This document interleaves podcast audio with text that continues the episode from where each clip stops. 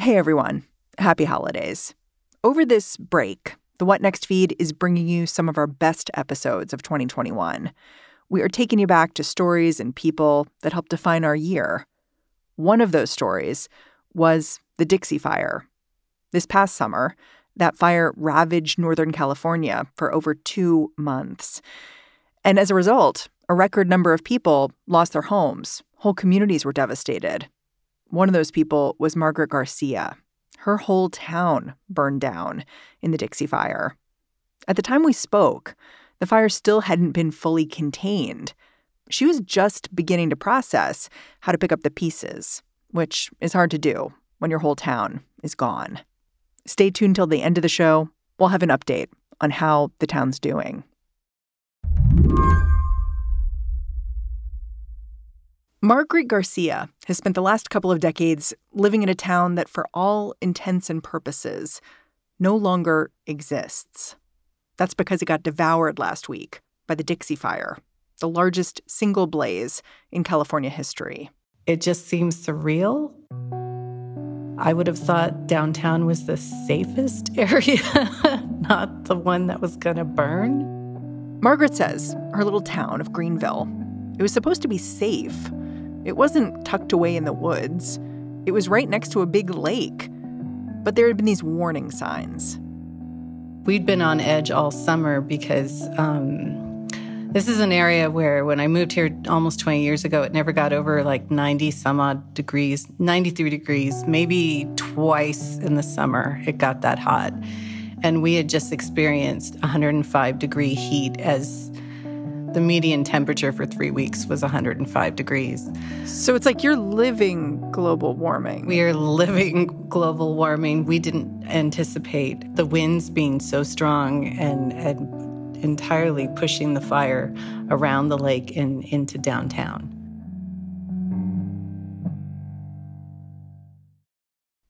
Margaret cleared out for the summer with her kids and her husband, but her mom was still there Last week, her mother had just gotten the all clear to return to her home when the fire started pushing closer.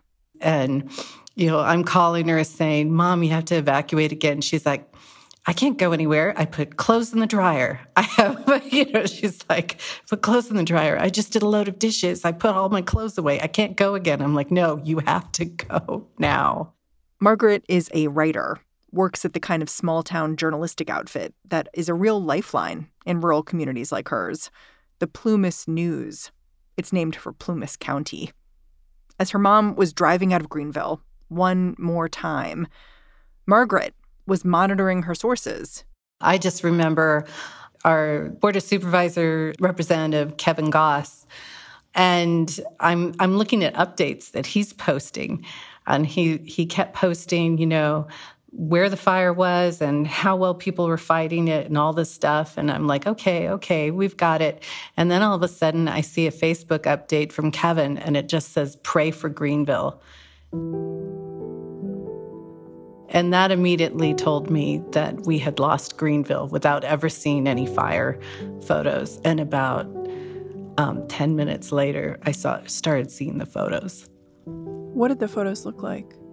The first video I saw was still video of our, you know, built in the, I guess, 60s concrete uh, library. And the concrete was still there, but everything inside the concrete building was gone. And then the video slowly pans down the street, and my office is on the next block. And I can see in the video, I can see the pharmacy on fire. And then I could see the police station on fire. I know you've talked about watching these videos and how hard it is to see the fire. But you're also you're also a journalist. So I'm kind of curious about that because I'm, I'm sure you know the value of showing others what happened.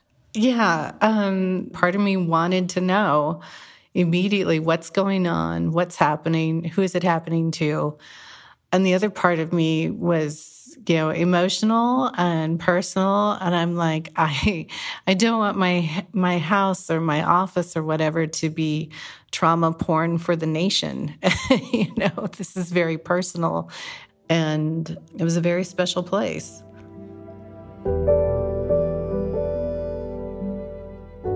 Today on the show when california catches fire this is what we lose I'm Mary Harris. You're listening to What Next? Stick around.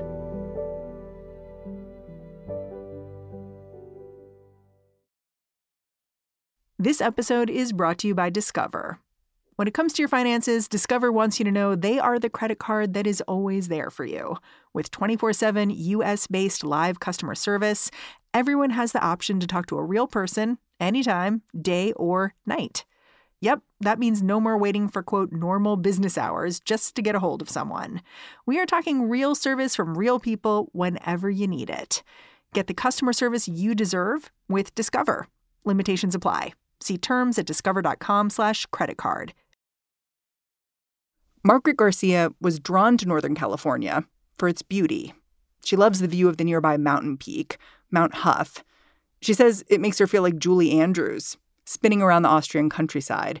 There's not a lot of trees at the top, and there will be a little bit of snow on it and a giant blue sky and and all the green and you just feel like oh my gosh i i found the last you know ungentrified piece of california where you can get a house for under $200,000 which is unheard of in California and it just felt like the right place to be you wrote a eulogy to your town. I wonder if you could just read the first four paragraphs of it.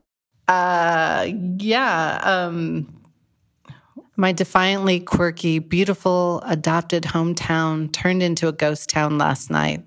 There's so many things I could tell you about Greenville. There were over a thousand people and change, though the population sign still said 2,000.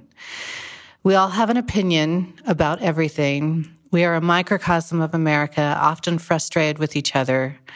Greenville is filled with do gooders, volunteers, retirees, hippies, bikers, rednecks, ranchers, cowboys, Native Americans, and people who never felt like the town they were born into was quite right for them. We were extended families and single moms and dads. We were drunks. We were sober.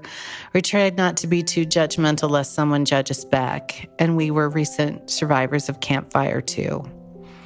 We were an island of misfit toys, and we liked it like that. Everywhere in the country, there are people not getting along anymore because of different political perspectives. But in Greenville, there flat out wasn't enough of us to take sides. You had to have each other's backs, anyhow, whether you agreed with someone or not. I love that remembrance because it's so full of love.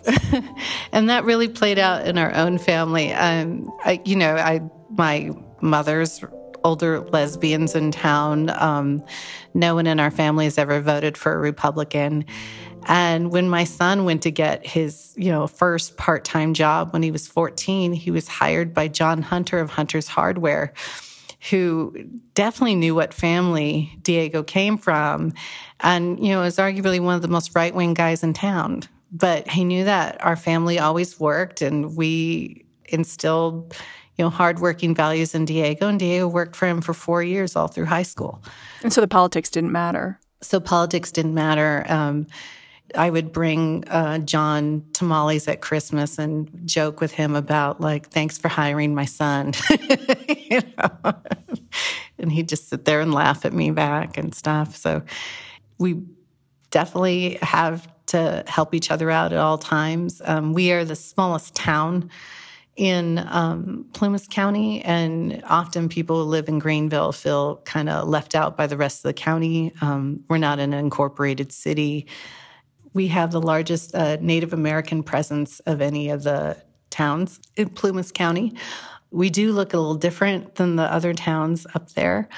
It has always been, despite the conservatism, a more open area for um, LGBTQ folks. There's a, like a number of old retired gay and lesbian um, couples living in and around the area. And as our, you know, Mexican American family never felt um, that out of place there either. Why do you think that is? Um, I think because Greenville really has a strong live and let live attitude. and that really pulls it through a lot of stuff. That's how we are. When did you start thinking about fire?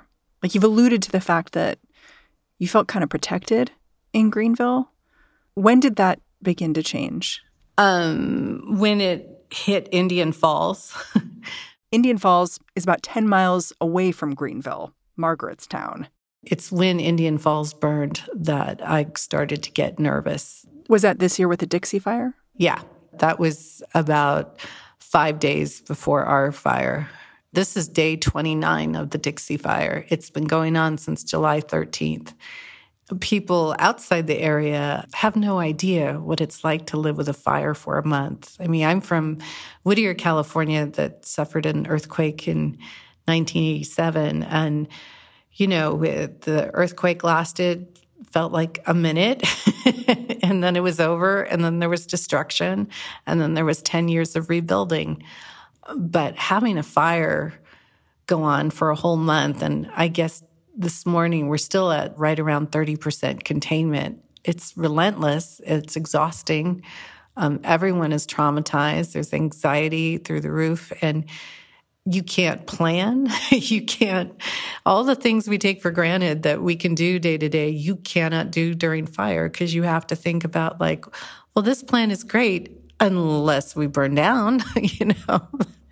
Even the school district here has no idea when their exact start date is. We can't plan anymore. You talked about how confusing it was. Like there was an evacuation order that was then lifted and people began to come back. And then all of a sudden, the evacuation order was back. That must have just been so crazy. And especially because I've seen some firefighters and others talk about people who refused to leave the area and how problematic that was because if people refuse to leave and then the firefighters are trying to get them to safety, they're not fighting the fire.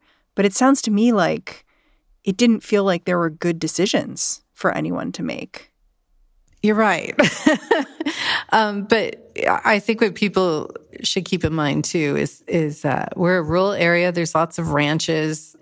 There are many people who have acres, you know, so they have dogs, they have cats, they have chickens, they have cows, goats, all this stuff. And where, how is someone supposed to evacuate in a couple hours with the responsibility of all those animals. What did they do? Did people just leave their animals? A lot of people got as much as they could out, but there's a lot of people who stayed behind because they were related to the fire department or feeding people. And um, they went around everyone's houses and fed the animals and, um, you know, watered the animals. Hmm. So you've talked about a lot of family that you have in Greenville your ex, your mom, you have kids. So, how are all of these people doing now? I know you just kind of came back. Yeah. Um, I left on July 15th with my kids. My kids didn't want to come back. Because they were worried about fire? They were just like, what are we going back to? You know, they were very like, I don't want to be there, um, sort of thing. But my son's girlfriend, her parents lost their house in the fire. And as everyone knows, everyone, her uh, grandfather is the one who hired my son at the hardware store. And, you know, she just wanted to be reunited with her mom so badly. So we, we came back up. so you caravanned your, your son, his girlfriend, you. Yeah. And it was with real trepidation. We're like, once we reach the county line, we're evacuees because we can't go back. We we can only go back to Quincy, the neighboring town about 22 miles away. We actually haven't been back to Greenville because we're not allowed in.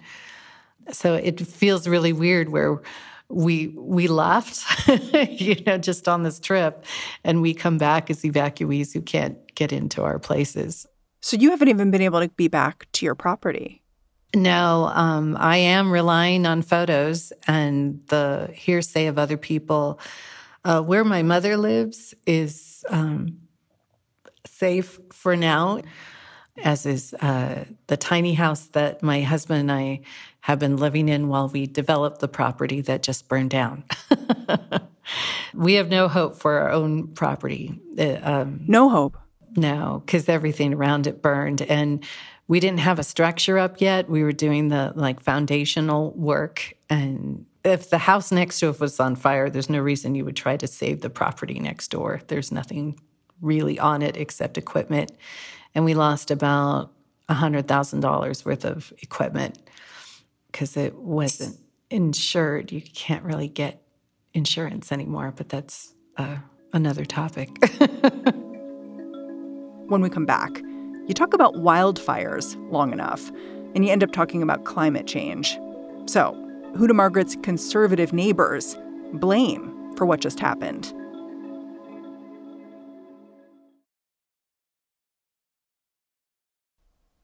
You alluded to the fact that you lived in Greenville for two decades and had felt it change, had felt the climate change where it didn't used to get so hot. All of a sudden, it was getting hotter and hotter. And at the same time, this devastating fire took place. I just can't help but think about the fact that this climate change report came out from the United Nations, which is pretty grim. It, it basically says we're going to keep seeing global warming get worse if we don't take action pretty immediately. Are people in your community putting these two things together? Is it still too early and too raw to do that? Absolutely not. I mean, I've seen the postings and I've heard people in town uh, squarely blame this all on forest management instead of global warming. Yes. And when they say forest management, what they really mean are uh, Democrats who went to college and have degrees in forest management, and they are doing bad things and trying to save spotted owls or whatever.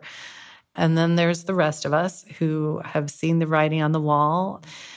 Feather River is the lowest I've ever seen it since I've lived here. And when my kids and I were leaving on July 15th, I the river and highway follow each other, you know, out of the canyon. We we were looking at the river and uh, thinking, you know, it is so low. I've never seen it that low. And, you know, how do we survive this? And it's frustrating for me. Um, I'm a, what, what I deem a bi-regional Californian. Um, I, my, I was born in Southern California and, and now, you know, I'm married to someone for two and a half years who has a house in Southern California, but I work up here and I realize that you know, the populated side of our state has still no idea that here we are, we are at the top of the watershed. They're using our water to water their lawns and not realizing that, you know, they're going to have a nice green watered lawn and the rest of their state's going to be on fire and gone.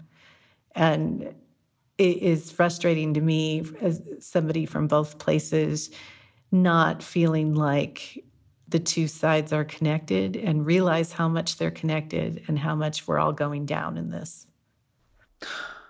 You've talked about your town as being the kind of place where it's so small that even if people are politically divided, they just have to get on the same page about issues. And I think that's a really interesting place to be in this climate change conversation because you would hope that a town like yours could come to an understanding. And so I I wonder if you've seen any progress towards that. Like when someone says to you, "Oh, this is forest management issues." You know, what what happened here with this fire? Do you push back or or do your friends push back and, and say, well, actually, I think there might be something bigger happening? Um, I think we try to do it in other ways. I mean, those same people say that also fish, and they know that the river and the creeks are low. So you can usually get to that conversation in those ways. And we know that, you know, we had a fire back in 2008, 2007 called the Moonlight Fire, and not as much was written about it because there's nobody who lives back there. But as the Dixie Fire started hitting the burnout of that area, we're like, great, it'll go out because there's nothing left to burn back there. And it's burning today. And so that idea that if we had proper forest management and, you know, did all these burns, we wouldn't go through this, or if we had thinning of trees, we wouldn't go through this. Well, the Dixie Fire is taking over areas that, you know, we could say did have proper forest management, and it hasn't made a difference. So that is a conversation I think a bunch of us are having right now. I wonder how you think about next steps. Like I know you've been to a center that that's working with survivors, giving them food and clothes and things like that. And I wonder what visiting a place like that told you about what happens now in Greenville. Um, I don't know. I was just on uh, line chatting with someone this morning before this started, and uh, he's someone I thought would go down with the ship, and he's already thinking about leaving and not coming back. And you know, when you when you find the the big lions in your community thinking they don't want to stay, you know, it makes it harder. And none of us can make decisions about whether we're staying or going until the fire's out and we see what's left. Hmm. How do you think about the ethics of rebuilding? Like, should people rebuild? Well, I mean, that in and of itself is a question of privilege, right? Because this is a Native American area, and why should they leave? This is their homeland. you know, why should people tell them that, you know, oh, we shouldn't have a town here anymore? You know, here, go someplace else. Forget about your your area.